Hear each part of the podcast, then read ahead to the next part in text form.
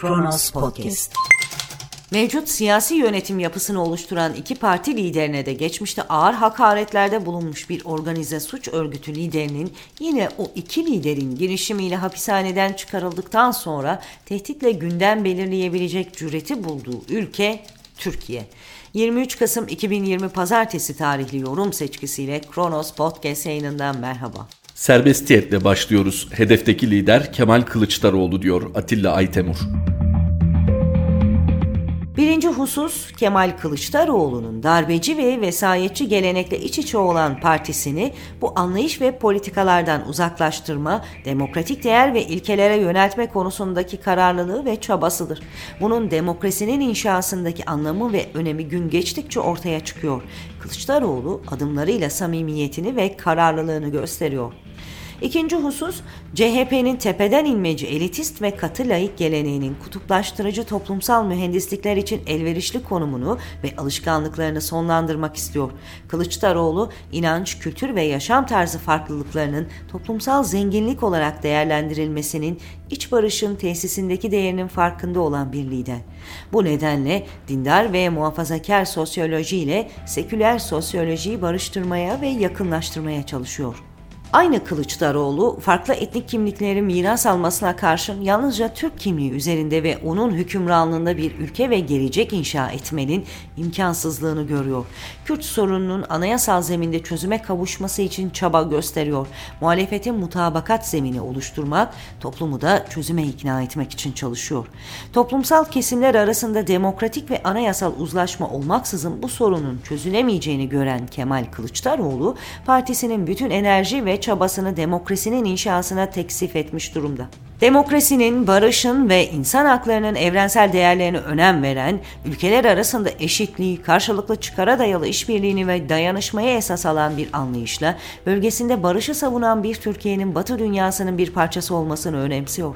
CHP Genel Başkanı Kemal Kılıçdaroğlu yukarıda özetlemeye çalıştığım sorunlara ilişkin mücadeledeki kritik rolü nedeniyle söz konusu çevrelerin hedefi haline gelmiştir. Bu alanlarda olumlu sonuç alınması halinde Türkiye'de bir dönem dönemin kapanması, zamanı geçmiş siyasal aktörlerin tasfiye olması kuvvetle muhtemeldir. Bu ihtimal bazı çevreleri tedirgin etmiş görünüyor. Cumhurbaşkanı Erdoğan ve AK Parti yöneticileri son günlerde dolu dizgin reform vaadinde bulunuyorlar. Kaybettikleri toplumsal kredilerini yeniden kazanmak konusunda kararlılık algısı yaratmaya çalışıyorlar. Demokrasi, hukuk ve işleyen ekonomi hususunda derin bir açlık çeken Türkiye'de bu kez iktidarın dile getirdiği yeni söylemin de hemen alıcısının olacağını düşünüyorlar. Avrupa Birliği ve Batı'nın değişen şartlarda bu söylemi anında ciddiye alacağını düşünüyorlar. Bu küçük fırça darbeleriyle renkli ambalajlarla olabilir mi? Vatandaş ülke siyasal sisteminin tek adam rejimine dönüştüğü koşullarda aynı iktidarın bu kez güllük gülistanlık bir Türkiye vaat etmesini kuşkuyla karşılayıp derin derin düşünmesinde ne yapsın? Cumhurbaşkanı Erdoğan'ın 22 Kasım Pazar günü partisinin bir toplantısında yaptığı konuşma dillerinden düşürmedikleri reformun nasıl bir şey olacağı hakkında biraz fikir verdi. Bülent Arınç ve Cemil Çiçek'in demokrasi, hukuk, yargıya dair söylediklerinin Cumhurbaşkanı indinde çok fazla fazla anlamı olmadığı görüldü. Bu nedenle Alaaddin Çakıcı'nın tehdidinin üzerine şal örtülecek mi? Bekleyip göreceğiz. Osman Kavala, Selahattin Demirtaş ve Ahmet Altan özgürlüklerine kavuşacak mı? KHK'lilerin hakları iade edilecek mi? İzleyeceğiz. HDP'ye baskılar bitecek mi? Takip edeceğiz. Düşünce özgürlüğü sokulduğu cendereden çıkabilecek mi? Trollerin saltanatı sona erecek mi? takip edeceğiz. Eş, dost, akraba düzeni son bulacak mı? Dikkatle izleyeceğiz. Konu iktidarsa gerisi teferruattır söylemini düstur edilmiş bir iktidarı taşımak toplumlara bazen ağır bedel ödetiyor. Serbestiyetten Atilla Aytemur imzalı satırları aktardıktan sonra karardayız. Son günlerde iyice belirginleşen tablonun getirdiği soruyu soruyor Mehmet Ocak'tan. MHP trenden inmeden reform mümkün mü? Eğer AK Parti gerçekten bir hukuk reformu yapmak niyetindeyse bu halen hiçbir hukuki temele dayanmayan yargılamaların yeniden gözden geçirilmesini sağlayacaktır. Özellikle de Osman Kavala, Selahattin Demirtaş ve Enis Berberoğlu ile ilgili sembol davaların sonuçlarını etkileyecek nitelikte olacaktır. İşte MHP'de alarm zillerinin çalmasına yol açan tam da bu tür gelişmelerdir. Yani MHP demek istiyor ki Türkiye'yi gerçek anlamda hukuk devleti olmaya götürecek bir hukuk reformunda ben yokum. Peki nasıl olacak bu iş?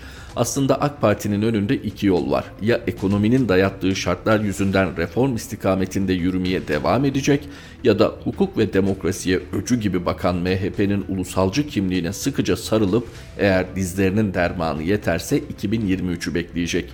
Ancak hemen hatırlatmakta yarar var. Cumhurbaşkanı Erdoğan damadını bakanlıktan alma pahasına girdiği bu yeni yolda yeni bir hukuk reformu vaadinden geri dönemez. Ayrıca bu reformdan vazgeçecek idiyse yıllarca karşı çıktığı faiz artışına neden izin versin ki? Artık ok yaydan çıkmıştır. Tren yoluna devam etmek zorundadır. Henüz erken olduğu için çok dikkat çekmiyor olabilir ama dünyadaki yeni değişim trendi MHP'ye olan ihtiyacı boşa çıkarabilir. Kuşkusuz bu yeni dönem hiç kolay olmayacaktır. Bir kere MHP'siz bir AK Parti'yi düşünmek bile mümkün değildir. Çünkü böyle bir durumda MHP ile birlikte yapılan bütün tasarımlar yerle bir olacağı için yeni bir kurguya ihtiyaç olacaktır. İşte orası siyaseten bilinmez bir yoldur.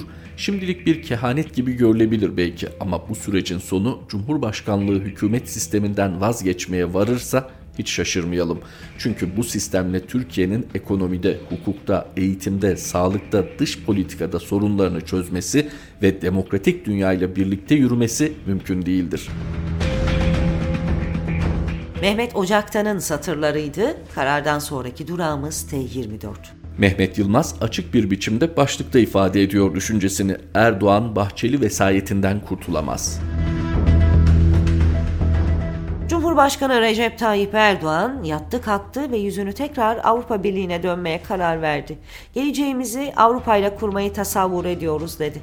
Erdoğan'ın daha önce de benzer sözler söylediğini hatta Avrupa Birliği'ne giriyoruz heyecanıyla gündüz vakti havai fişekler bile attırdığını biliyoruz. 15 gün sonra bunun tam tersini de söylerse yadırgamayız. Çünkü daha önce de yaptı. İşim siyasi fal açmak değil ama bu geleceği Avrupa ile tasavvur etme çıkışı samimi ise yakın gelecekte Cumhur İttifakı'nın dağılacağını da söyleyebilirim. Bu durumda bir soru. Erdoğan MHP'yi kızdırıp koalisyonu dağıtacak herhangi bir konuda serbestçe hareket edebilir mi? Erdoğan'ın durduk yerde Avrupa Birliği'ni hatırlamasının kuşkusuz ki duygusal nedenleri var.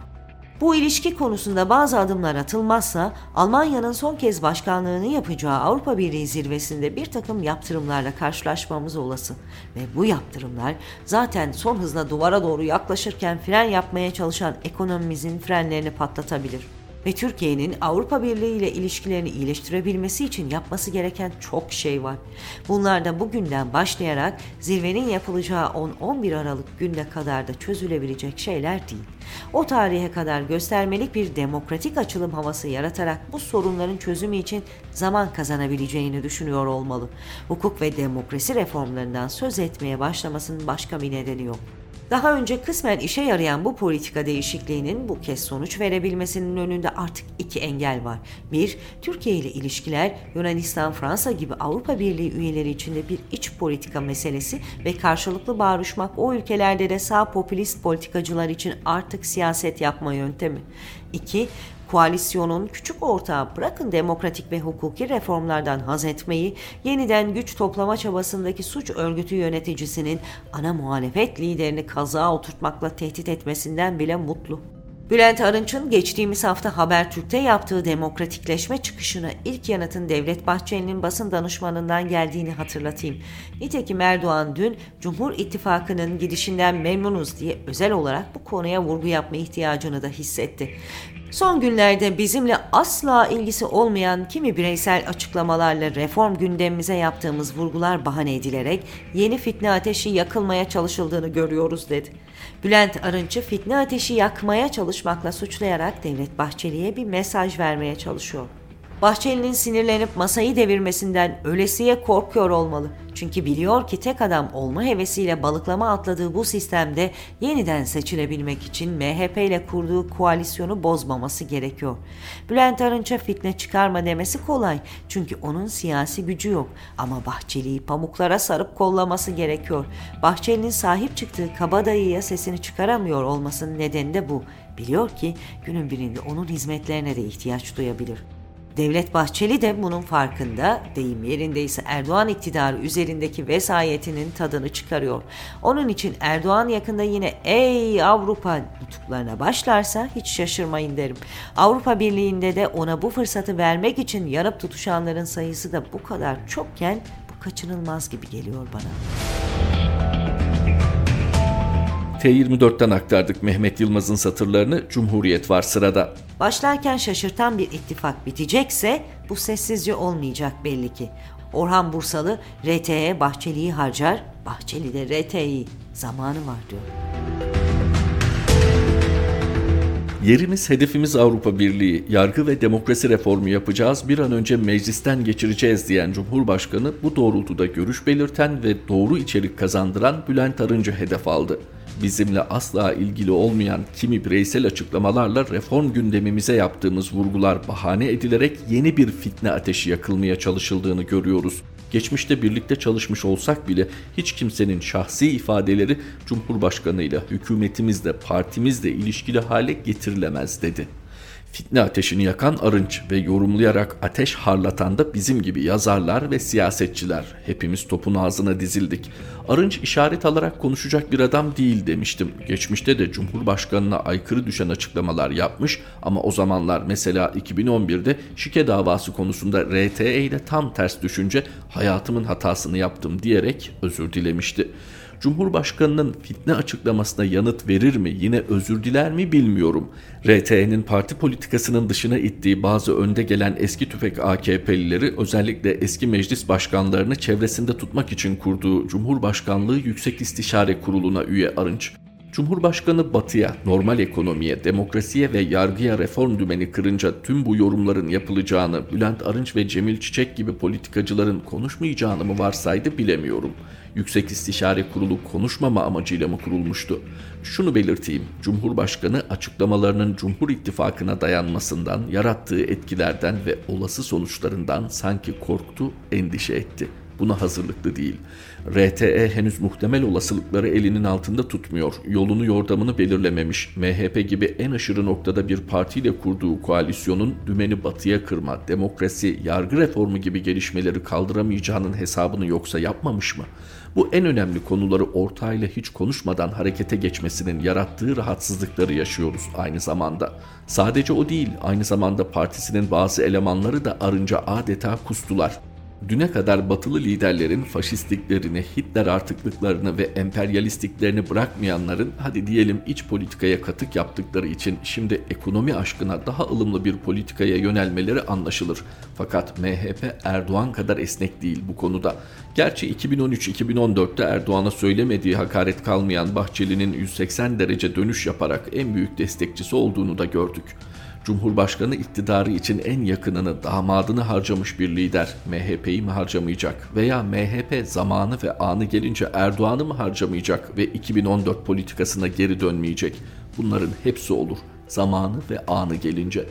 RTE'nin dünkü konuşması hem ilk söylediklerinin tekrarı ama hem de MHP'yi ve kendi içinde taraftarlarını ve bir kısım seçmenini sakinleştirme konuşması gibi geldi bana batıya açılma, adalet ve demokrasi reformu gibi konuların içeriklerini açıklayacak olanın Arınç değil, gerekirse bizzat kendisi olduğunu belirtiyor. Hele bu açıklamaların neredeyse RTE talimatıyla yapıldığına ilişkin yorumlar sökün edince Arınç zılgıtı yedi.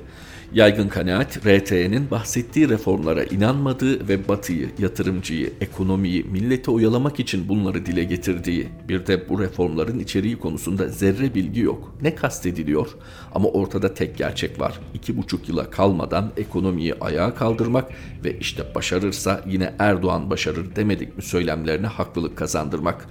Para yok, yatırım yok, güven yok, saydamlık yok, hukuk yok, demokrasi yok, keyfi yönetim var. Peki bunu nasıl yapacak? Eğer vurgu yaptıklarını hayata geçirmezse, MHP'yi ne yapacak? Onu dize getirmezse, umutsuzluk diz boyu, siyaset çok renklendi. Orhan Bursalı'nın satırlarını aktardığımız Cumhuriyet bu birlikteliğimizdeki son durağımızdı. Gülden Gül Batı Bayşahin ve Mehmet Şahin yeni yorum seçkimizde Kronos Podcast yayınında tekrar buluşmak üzere. Hoşçakalın.